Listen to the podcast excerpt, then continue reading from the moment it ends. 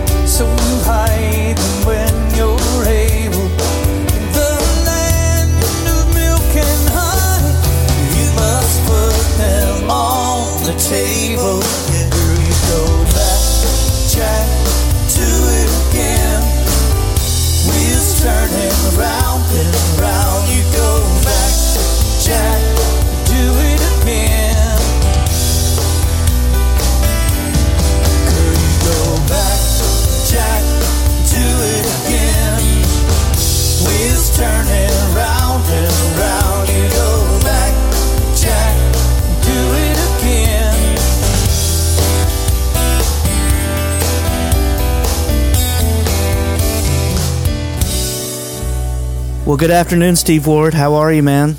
Good afternoon, my friend Brad Williams. I'm doing well.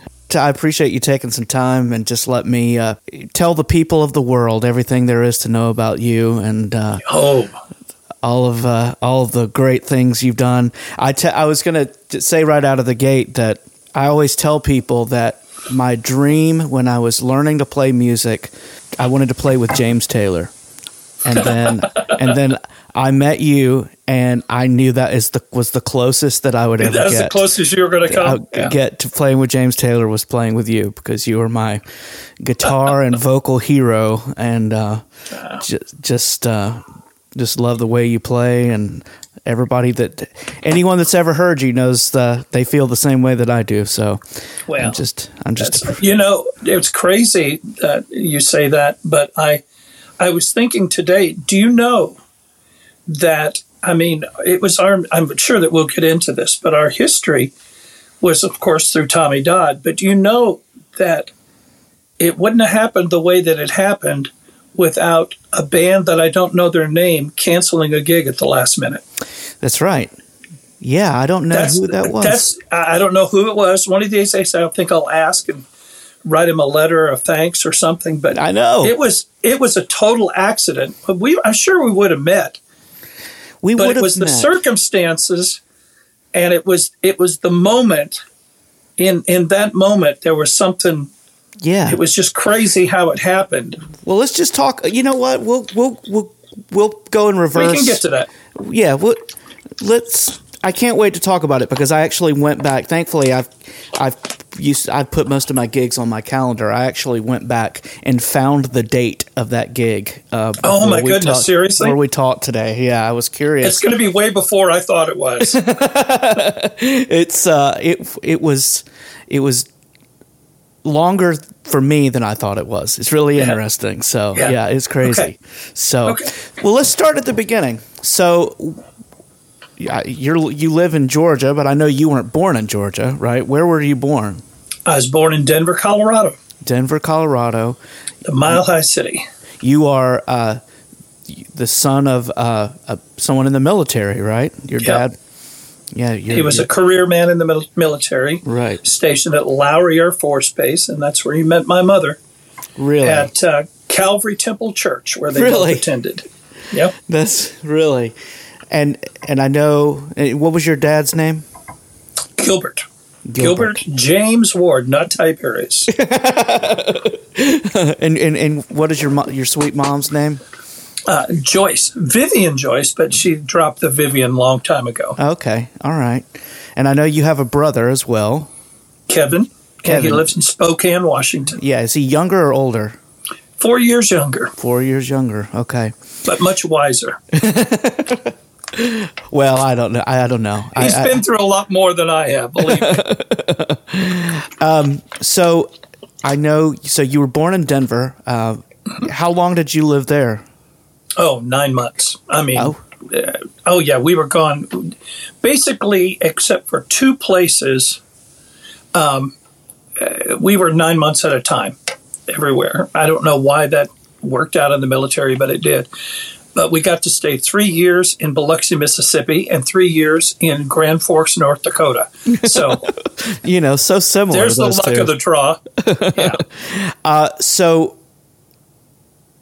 how old were you when those th- things were happening? I was in um, first, second, and third grade in Grand Forks, but we lived in a little town way outside of Grand Forks where you had to walk to school and everything, and the whole walking to school in 30 degree below wintertime. Oh was, my! Yeah, it was, it was, it was. It was a great little town, and it's still there. I mean, I have I have looked up the town, and Really? it hasn't changed much. Really? Yeah, So, so we're all. So you lived there. You lived in Biloxi. Was that after in- there? Was that Uh, after? Biloxi was after there was junior high, and I started high school there. But we lived in we we were back and forth to Denver a couple of times. My sister was born at Fort Worth, Texas, and then we were back to Denver. Uh, then we lived in Riverside, California, for nine months, and then back to Denver when my dad actually went to uh, went overseas during the Vietnam War. He wasn't in Vietnam; he was in Thailand, and um, then we did Biloxi. Oh, we had there was a stint in Sayre, Oklahoma. We got all the good gigs, believe me. he wasn't a pilot. He wasn't a pilot. okay. If you're a pilot, you got the good gigs. Never Wow. overseas or and never any of the good places. But uh, and, but and Biloxi twice though. really? Okay. Yeah. How how old were you when you when you all landed in? Because you landed in San Antonio at some point, right? Yeah, that was uh, that was my second year of high school. Okay. So I don't know how old you are in second year of high school. Yeah. but uh, I was there. But that's where I stayed the longest because he retired there, um, and then after he retired, he went to went to work for Hewlett Packard. Like the next week, after 22 years in the military, he went and had 25 years with Hewlett Packard. But I stayed in San Antonio when they when they moved to Atlanta. So oh, okay. I was there about nine or ten years in San Antonio. Went to Okay. finished high school, went to a little bit of college. I love San Antonio. Yeah. I, I I've been in a lot of cities in Texas, but I have not been to San Antonio. But I've heard Best food in Texas. that's what I've heard. That's what I've heard. so, musical family. Did, did you Uh, have a musical family? Oh, no. My mother was musical. She played the violin when she was young, and her sister played the piano. Um, but uh, she ended up playing. She ended up not liking the violin, but she had a music appreciation. She was she was my music. Uh, got me in touch with music. Uh, Yeah. My mother did. My dad was very outgoing and very comfortable in front of people, but couldn't carry a tune if it saved his life, even when he was the song leader at church. Wow, really? Yeah, they had him be the song leader for a while because he was so enthusiastic, but it was horrible. It was absolutely horrible. We'd hear him practice all week for it, and and it was worse than when they talk about kids and their violins. It was terrible. It, it's like But he got everybody participating. it's like that scene from the Andy Griffith show where they keep asking Barney to sing softer and softer. I mean, I, that's just when you started saying it. That's the first thing that I thought of. Yeah. But but he, I'm sure he, you know, he led with his face, right? And- absolutely led with his face and tried to keep time, but he didn't know what he was doing. I remember one time he asked me, he said, Now, choir, what do they do? This and this and this and this. And it's like, he ended up just doing this. And- but it worked. People were, they loved him. They loved him doing it. oh, that's and we just turned the mic off, you know, and doing no big deal. That's great.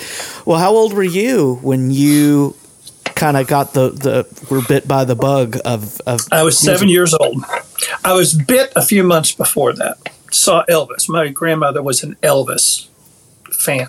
She liked two singers primarily, Elvis and Jim Nabors. okay. Go figure. But uh, I saw Elvis on TV, and he had the guitar and he was singing. And um, little did I know he couldn't play the guitar that well. but um, I said, "That's what I want to do." And my grandmother said, "Well, I'll get you a guitar." And um, so I ended up getting a guitar uh, for my seventh birthday. And the deal was that my parents were okay with me getting the guitar for my grandmother if I took lessons for a year. And so I agreed, but I got my green stamp guitar that she bought at Sears with green stamps. See Wow. if anybody remembers that. and um, and I started taking lessons uh, immediately and passed up the year. Took lessons for eleven years Wow. from tons of different teachers because we moved everywhere. And so I got a little bit of flavor from a bunch of different teachers. You know, I did the whole Mel Bay thing and uh, and where you had to go to lessons every week and write out the, the music on the staff to where, you know, what note it was and where it was on the guitar. Different teachers just taught a bunch of different things. Wow, man, and what a what a great education you got. Oh, that- it was fabulous. That was a, afforded to you by having all these different places where you were learning to do it. and the guitar teacher in Riverside, California, um, didn't even concentrate so much on the guitar as performing, performing and accompanying, teaching Really? me how to accompany myself, which is a whole different thing than just playing guitar parts. Wow, what and a so great thing! that's where the singing kind of took off was in Riverside you know, when I was sixth grade, seventh grade. I mean, I know we've heard, and I'm sure anyone that listens to this has heard someone that you can tell that they f- either focus a lot on the guitar playing of their trade or the singing part of their trade, and mm-hmm. w- the other is going to suffer as a result. And mm-hmm. And what a great education you got right out of the gate on how to do it. out that. of the gate. Out of the gate. I, I wish i remembered her name um, because i'd come home from lessons every week and they what'd you learn on the guitar? Well not much. And, and i don't know that I, I i don't know that i really understood a lot of it but it sunk in yeah, you know? And we've talked about that many times about the difference between getting up in front of people and playing songs and performing and it took years and years for things to set in but that's where it started and i credit her a whole lot yeah. Yeah. Well, and I'm just thinking about what all you were getting to do. I mean, you you got to focus on the music theory part of it. Mm-hmm. You got to focus on the the rhythm part of it. The, the the melody, the harmony, the rhythm. I mean, the the three The of- dynamics. Mm-hmm. yeah, the dynamics of it. All of the things that I think it's the things that I think you you probably do better than anyone I know. That you you are you play with such great dynamics that as as someone who has been on the stage with you or has heard you or has sung while you were playing, it's just really inspiring to hear someone kind of go th- take you on a, a journey through throughout a song just by making the dynamics move around. It's really it's mm-hmm. something. Yeah, that's great. Well, that's I mean that's I think that's what they instilled in me, and through a couple of other, other people. And then when I was on the road through, through the, the the leader of the band I was on the road with, it's just it's it's different than I've never been the guy who sat in my room and picked out exact guitar parts off a record or wanted to learn lead stuff, and it it became something. The guitar was a vehicle to let me sing, but that opens up a whole world of things that that I don't know. It's a lot of things that don't get noticed until you're doing it badly, and then it gets noticed. No, that's it. That's that's great. No, I know exactly what you're saying. Yeah. Do, you, do would you do you consider yourself a guitar player that sings or a singer that plays guitar? Oh, a singer that plays guitar. Yeah, and and and the funny thing is though, that's the thing I'm I'm way more it's much more smoke and mirrors the singing part. I'm much more confident about the guitar parts, but but I'm a singer, so So well, you're a great singer. And well, wh- when did when did you when did the, the the vocal part of it come into play? Oh, that was in choir, high school, junior high choir. I, I was in choir in elementary school, and uh, and then junior high and high school, and and in college. That's what I went was a, a music thing with the choir at Trinity in San Antonio, and uh, learned all the legit ways of doing it, and then what not to do as soon as I was out of school. You know, you know it's I would, and I didn't do. I did band in high school, middle middle school, high school, and I didn't. I didn't do chorus until I was required to do it in college. But I've looked back on it and wish that I had, mostly from the discipline part of it, and just learning how to breathe correctly mm-hmm. and learning how to mm-hmm. phrase and enunciate. Mm-hmm. That is that is something that is worth anyone to to sing in a church choir, sing in a school choir, any opportunity you can to sing with other people where your oh, ensemble is important. It th- that's some valuable stuff to, to make yourself better as a singer. Well, it's an ensemble of listening to the people around you and learning how to listen to the people on the other end of the stage. Yeah. And and blend with them. I mean, it's like a whole lot of things about school. There's a whole lot of things about that that you you learn how to learn, and it, it teaches you it, it, teaches you a bunch of lessons that maybe you don't remember until forever later. Well, I would imagine that. I mean, you you you have a an incredible studio. You you may be as good of a live sound engineer as anyone I've ever worked with, and I would imagine that there's a whole lot of that that you just learn by osmosis, by standing in the middle of an ensemble, learning mm-hmm. to balance yourself next to the people around. Oh, yeah. Well, and that and listening to records and not really listening to the singer. I don't know what it, I don't know what that, I, I became a sound man in my early bands and stuff kind of out of necessity but I found it, and you know, and, and, I think it had a lot to do with that whole accompanying thing, um, because I think one of, and I know that we've spoken about this, but one of the things that, that the teacher instilled in me was that uh, you're not just required to play the guitar part. You've got to hear what the drums are doing. You've got to hear what the bass is doing. You've got to hear what the piano's doing. You've got to hear what the strings are doing, and to make an effective accompaniment, you've got to pull all that together. So it's more than just the guitar part, even when you're just playing guitar and singing. And I think that's where that got started. And then it just went to the sound thing. I'm just fascinated by records and songs and and all that. I'm yeah. fascinated by it. I love it how old were you when you started paying attention to the production of the of records you were listening to? Probably early high school. Yeah. 16, 17. Yeah, Yeah. well, what a you know what a great time to be having kind of the blueprint. laid Yeah. Well, I mean, I uh, I remember setting up just a makeshift stereo um, in my room for my for my record, and I had guitar speakers. I had speakers like piled up and all hooked together, so I could get the I could hear everything as much as I possibly could, and I would sit and play Doobie Brothers albums and Chicago albums, and just pick out the parts, just listen to them. I didn't know what I was doing. I was just fascinated by it, you know, and I wanted to hear. Oh, I can really hear that that snare drum and hear the sound of the snare drum, and I could tell.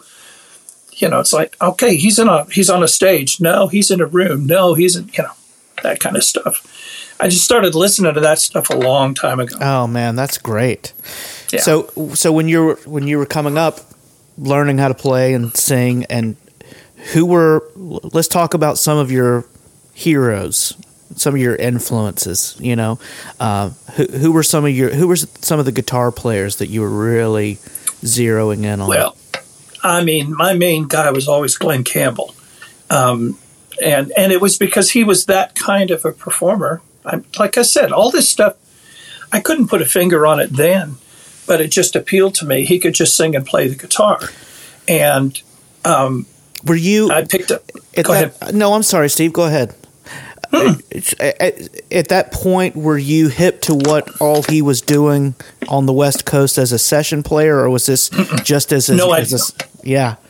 Yeah, I knew him from the Glen Campbell Good Time Hour when he took over for the Smothers Brothers. Never heard of him before that. Yeah, he- it's only been, you know, way later that I learned all that stuff that he was with the Beach Boys and all of those records and the Sinatra records and, Yeah, and all of the Wall of Sound records and stuff that he yeah. was on. all that Wrecking Crew stuff he was playing Yeah, on. It's that's- just that's unbelievable. fascinating. Yeah. Um, we'll talk about Tommy Dodd and Timeless Highway late and a little bit later, but one of the things I am I cherish the most is that we got the opportunity to do a show with Glen Campbell one time years ago, and uh, it was it was unbelievable. Just listening to those songs and those songs that he did with wrote with Jimmy Webb, and I mean, it's just, I mean, we, I bet we've said it a thousand times, but you know, Wichita Lineman is as close to a perfect song as there ever will be. That's the best line that's ever been in a song. Is that line in the um, and I need you more than want you, and I want you for all time. This is the best line ever in a song. It is, while while this just incredible descending uh, chord harmon- uh, harmonies going on at the same time is just yeah, it's just fantastic. Yeah. Um, well, that's great. Were you so? If you're watching the Glen Campbell, did you were you a Roy Clark guy? Did you like Roy Clark? I liked Roy Clark. I learned his Malaguena that he did on his electric guitar. I learned that and played it in a talent show out in Riverside. That was fun. I, I married that with Born Free. Really? My mom put we put together medleys. I, I have no idea how it worked, but I got second place in a Stars of Tomorrow. anyway, Nice.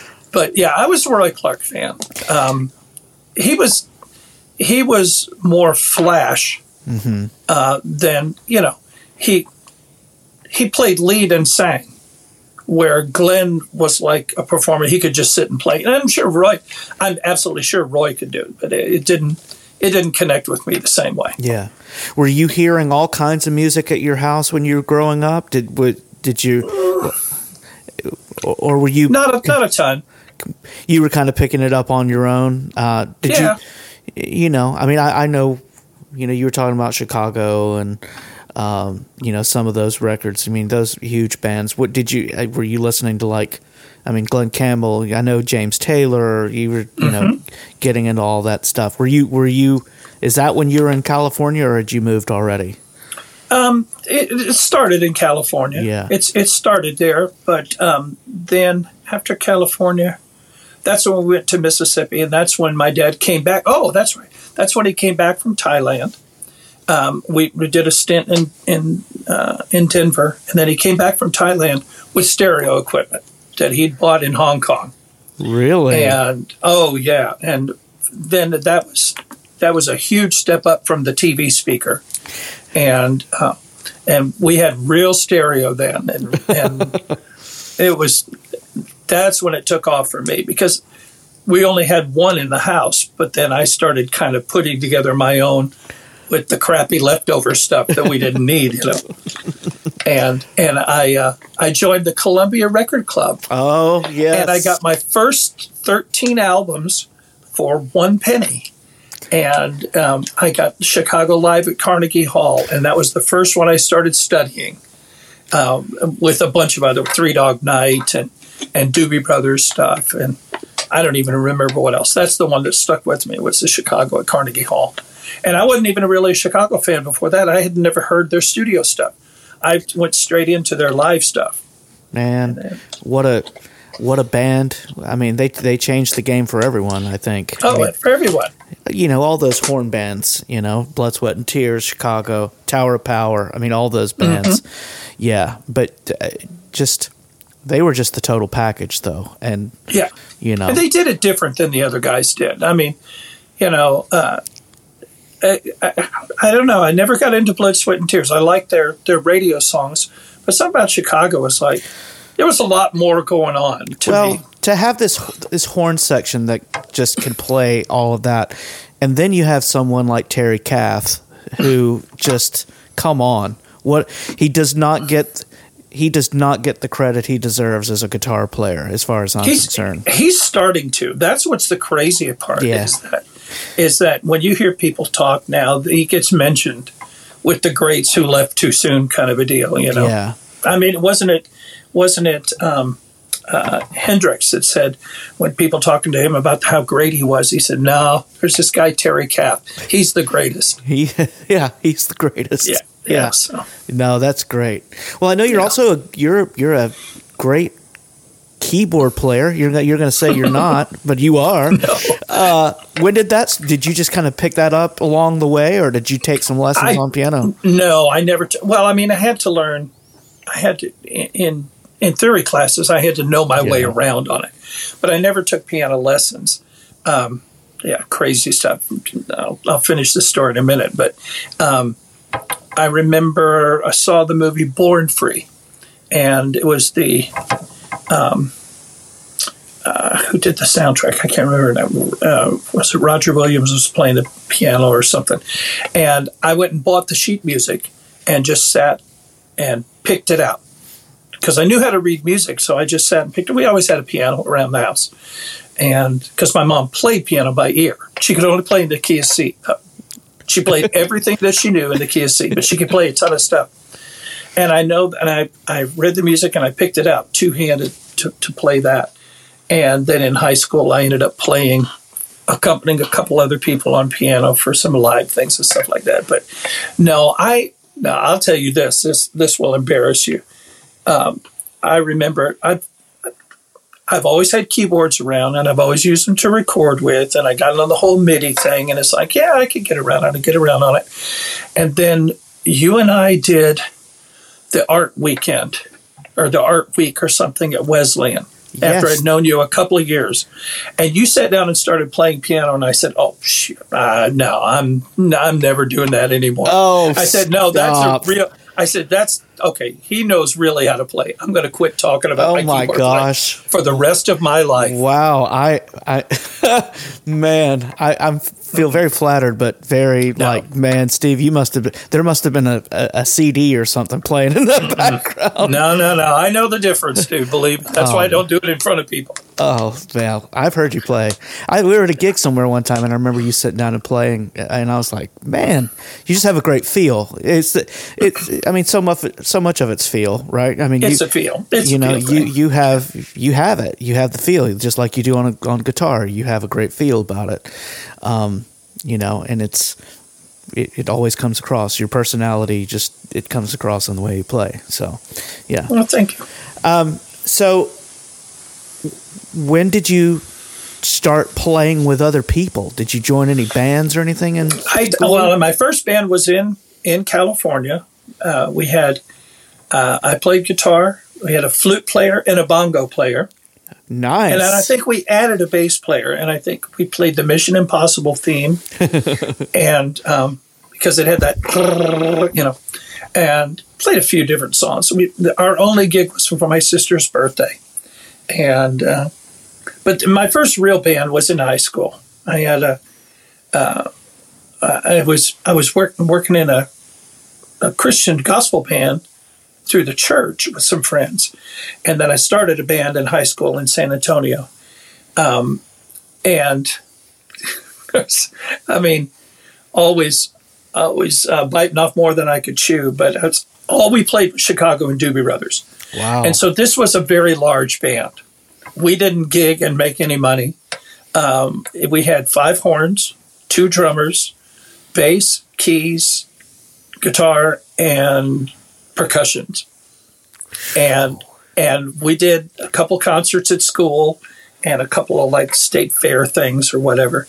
Um, but I mean, we could never make any money, and, and, we had to steal the bass player. We had to steal the black bass player from another school because nobody was funky enough in our school to do Tiran Porter parts. Not many people ever have been, man. I'm telling you. That, but that was fun. that was where the band thing started with me. So and, you're playing you know, like, like, rhythm and lead guitar and singing in that band. Mm-hmm. Mm-hmm. Man, were you the lead singer in that band? Oh yeah, yeah. Oh, that's so cool. But but four of us sang, so I mean we we really covered everything. And I remember I bought the Chicago the complete works. Have you ever seen that?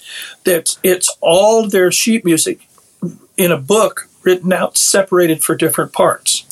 Really, like like almost like in score form for in score form. You had a master score, and then you had like trumpet, uh, oh, sax, wow. every every part. Well, that makes things easier for, for bands that want to learn it. Yeah, because we could all read. We were all in band or choir or whatever, so we could all read. Our two drummers were the two uh, uh, drum majors at the high school. They were cool. best friends and totally different kinds of drummers, which was really fun. That's so much fun. Are, yeah, are it there, was great. Were there any recordings done and no. nothing's was, oh man that's too bad no I, I have a picture someplace of us on stage i've seen it i know it's there but i haven't been able to find it in years what what was the uh, what was the name of the band illinois central Oh, nice. That's the railroad that ran through Biloxi. Really? And then the yeah. line in uh, Long Train Running, which is really mm-hmm. kind of a double meaning mm-hmm. there. That's really cool. Yeah. That's awesome. Uh, so, so you go to college, and I know somewhere along the way you got a gig playing in a show band, right? Yeah, that was after I left Texas. Um, uh, and I moved out to I moved out to Atlanta, where my parents had been for a few years. I moved out here, and um, I was here and answering. Went to a bunch of music stores and found a card up on the bulletin board, which they used to do. I don't know if they do anymore. Um, uh, for an agency that was looking for a guitar player singer for a band. And I called them up and answered it. And it was a band that was actually out of Long Island, but their agent was in Atlanta. And um, and they said, well, send us a tape. And so I gathered some stuff from some old recordings. I've been doing some studio work, jingle work, and working for a couple other Christian artists and stuff in Texas, where we had worked in a studio in Austin and a studio in San Antonio. And and so I had some cassettes of different things. Um, and so I made it like a six minute thing and sent it to the agent, and he sent it to them they were in New Orleans at the time, and I got a call. I don't know. I think I, you know, overnighted it or something like that. And I got a call within just a day or two and said, "Are you the one singing the high part on "Carry On, My Wayward Son"?" and I said, "Yeah, that was me." And they go, "Okay, well, we'll meet you in Pensacola. and we'll get you we'll get you a plane ticket. And You come to Pensacola and do a tryout with us." And uh, they were in New Orleans, and I met them in Pensacola and they were all, you know, New Jersey, New York boys, and it was that was a culture shock. I imagine you. I imagine you received quite an education. Uh, I not, received quite an education in all sorts of ways. Wow. So, what was the and? I did that, that, for now? five years. Five uh, years. Justus. Yeah. Justus. Justus. J U S T U S. So, w- were you doing the same thing, rhythm and lead guitar, and and then? Mm-hmm. Oh goodness! I saw the other day posted on Facebook a picture from there was the last promo picture before I joined and the new bass player joined, uh, Sal something or other. But the guy who I was taking his place, he looked like Gino Vannelli. I mean, and he was a total rock guitar player. And he quit to go work with um, Al Martino uh, Okay. as his personal, like, uh, it, it was it was going to be his mentor after that. So Really? I mean, yeah, he was he was really serious, and, Wow. and I was I was I had my homemade fuzz box and a and a, and a, a yellow plastic wah wah pedal. I mean, I was I felt pretty silly, but uh, but I got the gig. So so what? What? Uh, how many pieces was that band? That was drums, bass, keys, me, the lead singer, and two horn players. So that's seven piece. And then we had our permanent sound in Lighting Man. Really? Yeah. So what? Where were you? Did you play all over the U.S.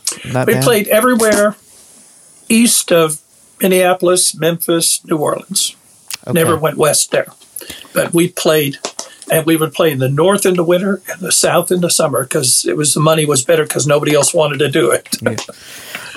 corporate like trade shows and that kind of stuff. Now, we did a couple of trade shows. Mostly it was Holiday Inns. Mostly it was hotels, Okay. hotel lounges. You know, Yeah. uh, that was the big thing back then. You know, you go to the hot- the Holiday Inn in Elkhart, Indiana, that has the Holidome, and then they've got a club attached, and they got a stage, and we would do uh, floor shows and dance sets five nights a week Really?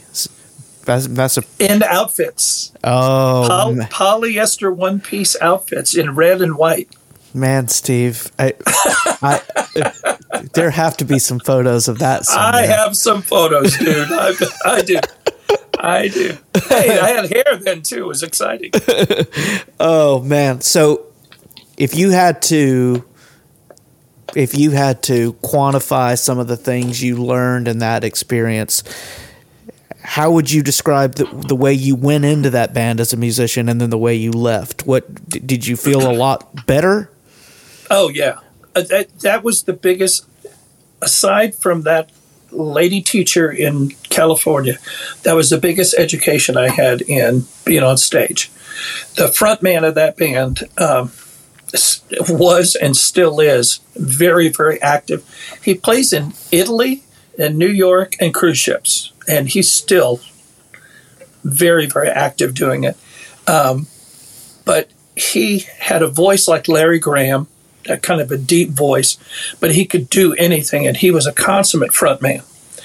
And I learned very, very quickly, I, and the band learned too, that I was not going to be the wild lead soloist. I could play rhythm and I could play funk. and We did a lot of that, but I wasn't going to be the big lead guitarist. I mean, we did a couple of things where I had to do some REO Speedwagon thing on a 50 foot chord and, and do some licks and stuff, but I never was that guy. So um, the education that I got was kind of taken over as dual frontman. And we kind of started working as a team out front rather than just one guy. And that's where comedy and performing and all that kind of stuff came in. He's the one that taught me. He said, Don't think of what to say, just say the first thing that's on your mind and go with it. That's That was great. that was one of the greatest things that I ever got taught. Just just say what just first thing comes to your brain, talk it. You can get in trouble sometimes, but you can get out of it too. So, yeah, and then you're not going to sit there and overthink it. You're just gonna you're just gonna do it. You know. yeah. No, that's great.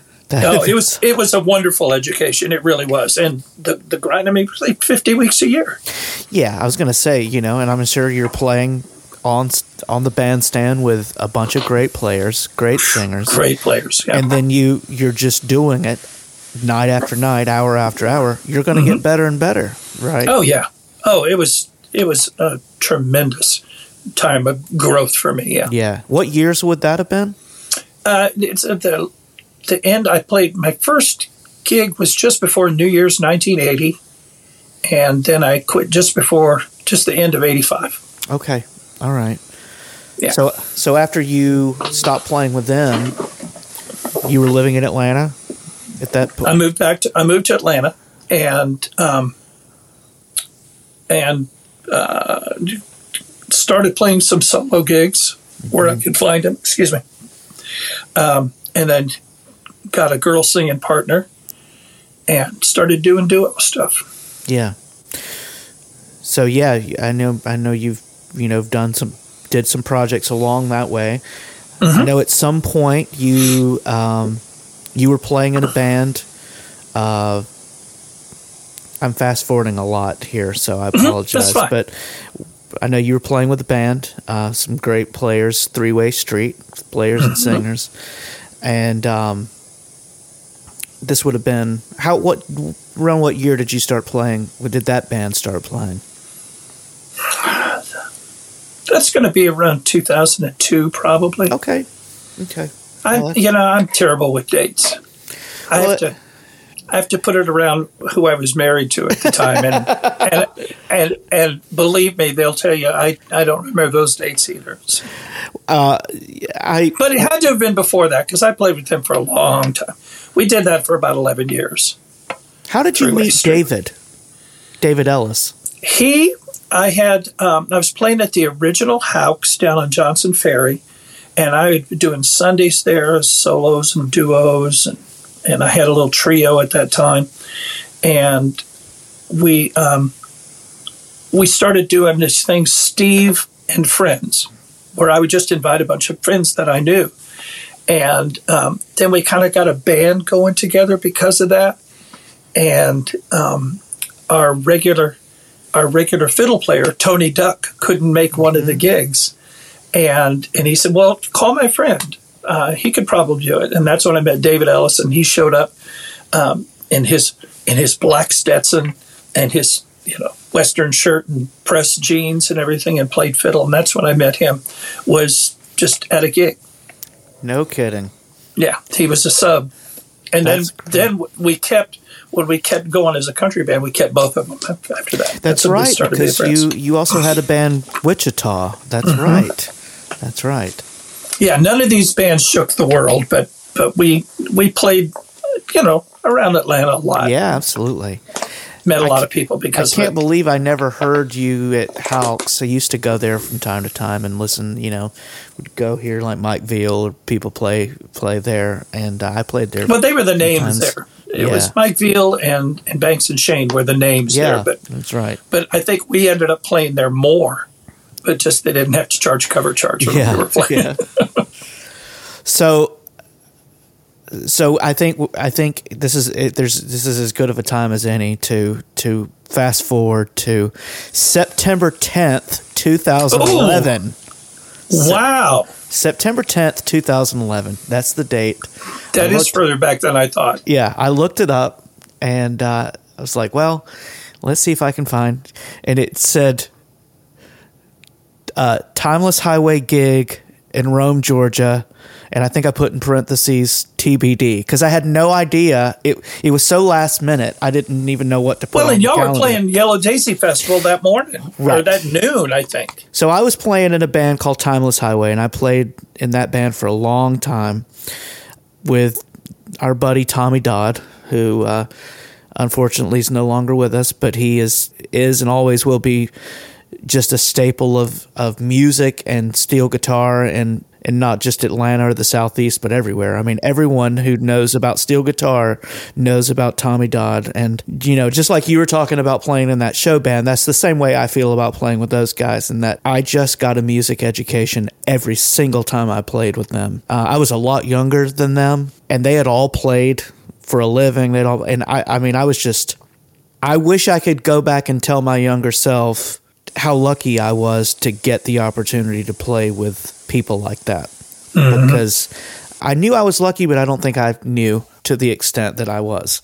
So, all of that to say, I was playing with Timeless Highway. We were playing a lot back around that time. Oh yeah, We did a lot of the radio promotions for Kicks and Eagle, the two country stations at the time in Atlanta. We had played a gig on the afternoon of the 10th at the Yellow Daisy Festival.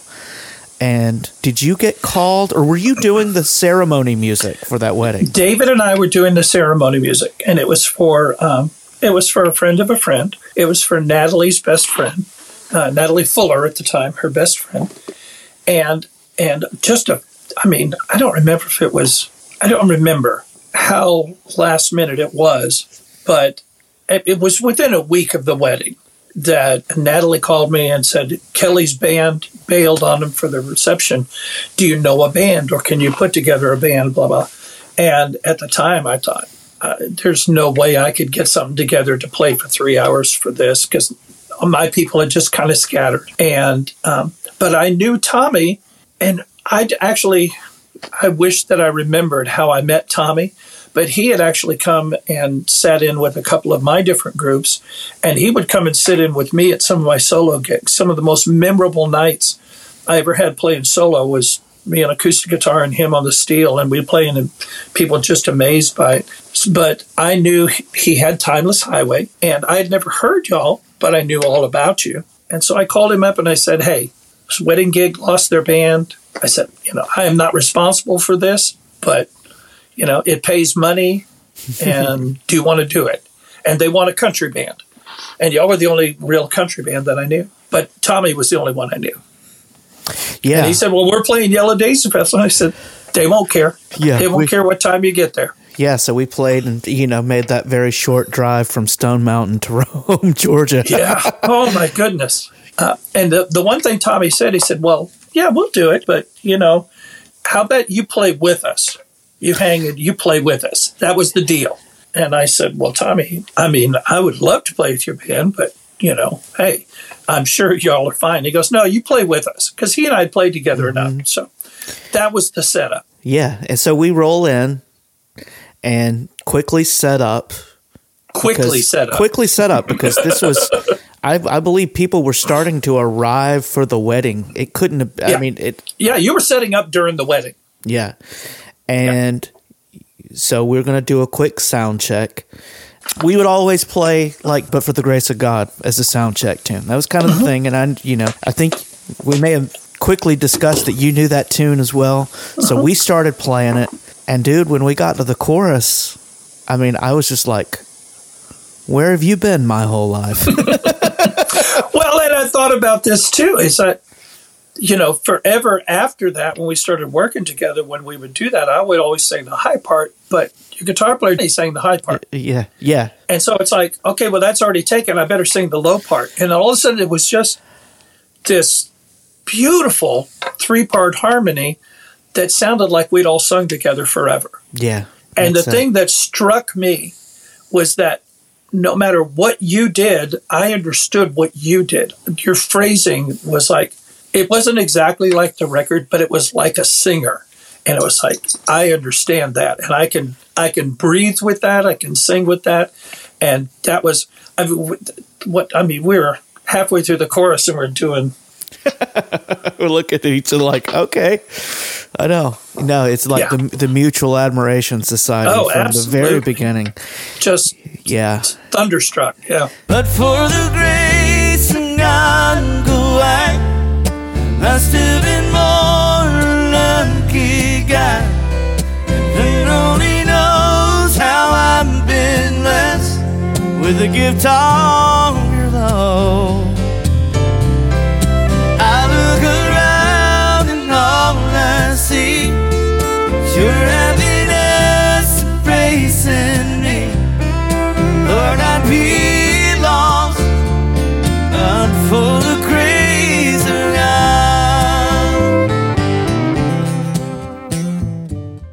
Well, it's you know, and after hearing, and I knew a lot about you coming up as a musician, but I didn't know the full story of it. And hearing, I think so much of your formative years as a musician, they're very similar to mine, and Yeah. being in a in a school music program, uh, there's just there's a lot of value in that. It was one of those things where we spent the whole night playing and having fun, and then at the end of it, I'm just like, well, we're gonna have to find some more ways to pl- play some music Yeah. with each other. Yeah. And it, yeah, and I, I remember coming home from that that night and having a talk and saying, you know, we're we're twenty some odd years apart and we think exactly alike. yeah, And it's like, how does that happen? how does that happen? Uh, yeah. Yeah. Yeah. So, you know, I think some time went by, and then we started we started doing some uh, some duo, some. co- I think the first duo gig we played together was a, a corporate duo gig. If I'm it not was. mistaken. It was. It was down in that. Is in Kennesaw. Yes. Kennesaw down off of uh, whatever Barrett Parkway at that office building where we played down by the creek and all that kind of thing. exactly right. Yeah. Yeah. I, I will tell you now, you know, and I played with a bunch of people and had done a lot of cool stuff. I, I guess I thought a lot of cool stuff. Yeah. I was completely a nervous wreck going into that gig because I did not want to screw up because I just had so much complete respect for you as a musician and just thought, man, don't don't show up and blow it. And I, I was worried to death about knowing your tunes and I still feel like I played like garbage that day, but you know, it just I was mesmerized with what you Well- did and how you did it. Well, we played that one, and then I think just a few days later we played that one over in front of the noisy building with the with the uh, Transamerica with the food trucks being right there. We set up That's like kind of in front of a door or something. It was horrible, but I just remember. I remember the first day. I mean, I felt the same way, except I knew I was looking forward to it, and Mm-hmm. it was like, hey, this is my gig. They like whatever I do, so that's fine. It'll be fine. But I just remember it's like the two hours were they were gone like that. And and then the horrible gig where we couldn't hardly hear anything. We're just singing and laughing and just Yeah, having a great time. That's it. and it was like, no, this is this. And then it was like anything we could possibly do, I want to do. That's it. That's the way I felt too. That's what it became, and and mm-hmm. anything that we could do under the sun after that, we did. Mm-hmm. You know, whether it would be mm-hmm. duo gigs or trio gigs or full band things, Throw and together a band and anything, you know. throw together Yeah. things, and yeah, done a lot of cool stuff. But man, I got to tell you, just sitting it together at just the two of us playing it like Montana's, where you have a room full of people that care about what you're doing and they Mm-hmm. support you, and uh, it's just been it's just been awesome. Yeah, yeah, yeah. It's it's been a, okay. It's been a big hole in my life since uh, y'all decided to move on to new territories. Yeah, I know, I, and I and I I miss it too. I miss leaving feeling inspired. That's really what it was. It was Yeah. like yeah, just just going and and uh, you would always play something, and I'm like, where in the world did that come from, Steve? I, I mean, you know, we would play, we would we would always play like "Shower the People." That was always such a fun tune, and I and right now I'm going to say it in the past tense, but but w- the songs that we still play, like "Shower the People," there you go. There you go. um, and every time you would play this intro to it, and I'm like, well, th- okay, there's there's more amazing stuff I've never heard you play. you know, it's just uh, you know, you just Okay, I'll tell you. I'll tell you what. I tell you what that my feeling about it is. I don't think you and I ever had a competitive day, a competitive gig in our life, no, but we always, and it's never happened this way with anybody else, and so you know, however this sounds or whatever, but I always, and I know you felt the same way in just different ways. I always wanted to impress is not the right word, but, but inspire or whatever. yeah, It's like I always wanted to do something that would make your musical time more interesting. And it was it was always it was uh, it was an inspiration. and There was always just something about it. Even the worst gigs that we the worst most boring gigs, we just find a way to enjoy it. yeah, You know.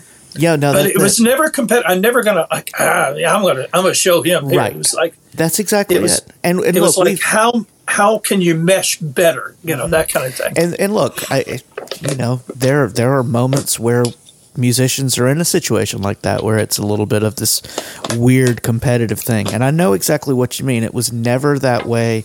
I wanted, yeah, I wanted to I wanted to play something and be and you'd be like if I.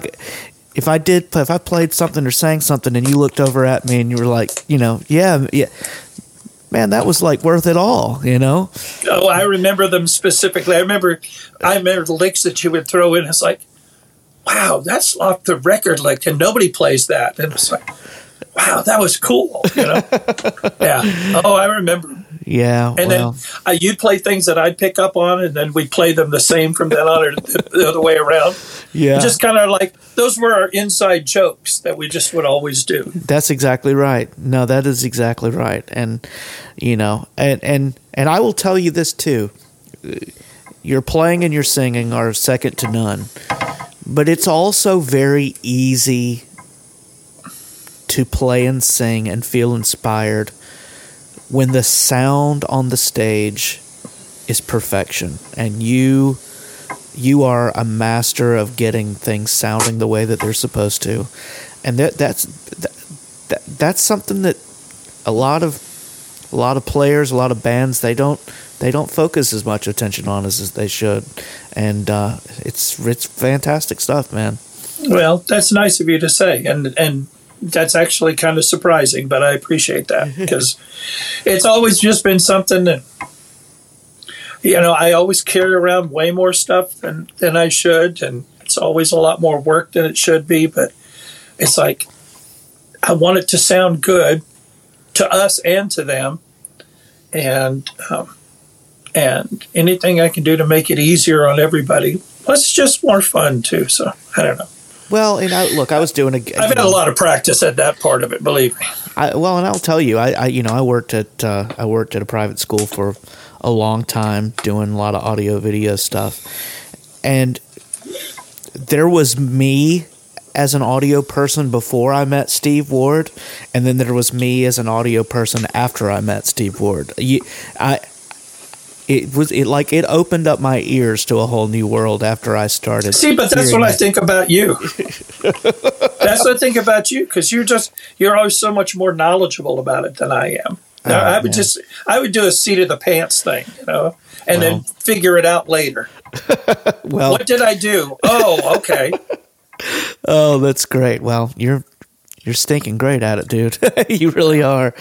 Um, so so what what all are you doing now? I know you're you're getting to play some great music now. Uh, you're you've got a pretty happening little band going right now. Yeah, I'm I'm excited about this girl. Um, well, you know Wes, and Wes and I've been doing the most of my the bulk of my duo work for the past couple of years after you left.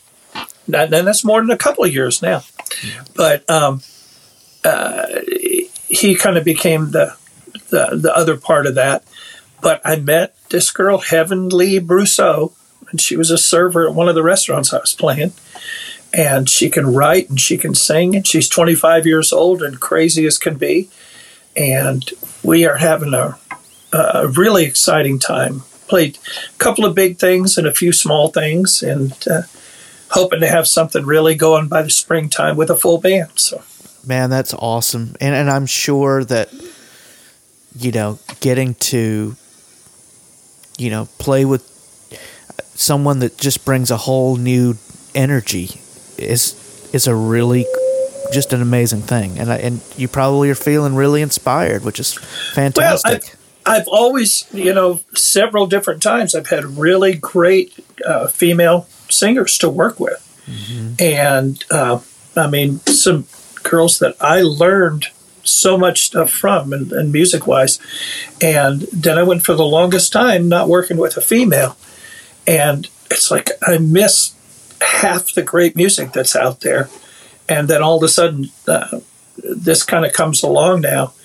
And even as young as she is, she's really knowledgeable about 70s, you know, 70s music and some of the stuff that she loves from from her parents and things. And I'm constantly surprised. I say, Do you know this song? Yeah, let's do Black Velvet. And it's like, you know that song? Okay, let's do it. Let's do a Melissa Etheridge tune. Let's do it. Come on. Oh, that's and, great. And then she'll turn around and just kill an Adele tune. I mean, with the power and everything that she can do it. And um, just, so we're, we're having fun. We're well, having a good time. Having that that wide variety of materials just the sky's the limit on what you what you can play and where you can play it, right? Because mm-hmm. you know people want to go out and hear stuff that they don't normally get to hear. Yeah, And plus, she's a great writer. Oh man, that's great. Yeah. So, Well, I hope uh, I hope to get to play some bass guitar next to all of that greatness at some point. uh, that's that slot is still completely open. Believe me. Well, that's awesome. I know you're doing some live. You you continue to do live sound stuff, right? You you have a, a regular. You we work at a church regularly, right? Mm-hmm. Running front of house, and then are you mixing audio Live for their stream. Mm-hmm. live stream? Uh, and you've sent me some samples of that, and it is about as good of live stream as as I've as I've heard. Which reminds me, like, I do want to say this for the record before we, while we're doing this today. Speaking of live stream, Speaking of live streams, um, at the end of my journey in life, when I look back on the time I spent playing music, you know, I will certainly remember those weeks during COVID when we would play these live streams at Wesleyan. And it was like we would just kind of put together a different thing. It would be a trio or a four piece or a two piece, or every week was a thing, you know. And then the last one we did, I mean, it was amazing. I mean, I we we sat in your RV the next day and, and listened to some of it, and I I mean, I'm not ashamed to admit I stood there and cried like a baby because it was magical. I mean, it was it was magical. I'll remember it for the rest of my life. It was uh, just the, all the effort and the work you put into that to make it happen, man. I I hope you know how much I appreciate you doing that. It was I do, but I it's that was one of the high points of my musical life. Believe that day. It was it was unbelievable. I actually went back and watched some of it. I hate watching or hearing myself. I was just gonna say you can't stand to do that. I hate it. Uh, but I did listen to some of it because I just, you know, just I just wanted to experience like having been removed from it for a little while. Um, and it was just as good as I remember it being. Just everyone, everyone that showed up, and then just, just the wide variety of, of players and singers, and yeah, it was really cool, man. And nobody out there trying to compete with each other. No, Not a single competable bone was there. Yeah. It was amazing. With I think there were 17 of us. yeah, And you get 17 musicians in a room to play all day and kind of take their different places and somebody's going to come out, you know, bare knuckle, but yeah. there was none of it. It was amazing. In my uh, in our living room we have a I have a we have a nice sitting area with a turntable where we'll sit and put some vinyl on. And sitting on top of that is the group photo from that night that uh, I walk by it every single day and look at that and like man that's just uh, that that's a night. Yeah I'll remember it forever. That was just something Yeah. else. It, was something special. else. It was it really was special. So well Steve I've taken up too much of your time. I could sit here and do this for the rest of the day, but uh, we're gonna say we're gonna call this part one of this conversation because I think sometime we're going to come back together and we're going to try to remember all the great ideas we had about music that we would talk about on gigs. That we said, you know, we need to write this stuff down and talk about it someday because. Uh, you know And now you've got the vehicle. that that's it. That's it. You've, well, got, the, you've got the vehicle. You need to pass it on now, brother. That's brother. it. That's it. Well, brother, I love you to death. I just can't thank you enough for just spending some time telling everyone your story. Um, I think a lot of you have a lot of fans in the world, a lot of people that respect you and love you as a musician, as a human being. And I think them having a glimpse of you, knowing your story and how you got to where you are, I think it's just going to be a, a cool thing for people to check out. So I appreciate you taking the time today to do this. Well, I appreciate you, my brother, and I miss you, I and I love you. you. forever. I, I, I feel the same way, and uh, we'll uh, we'll do it again soon, man. All right, my brother.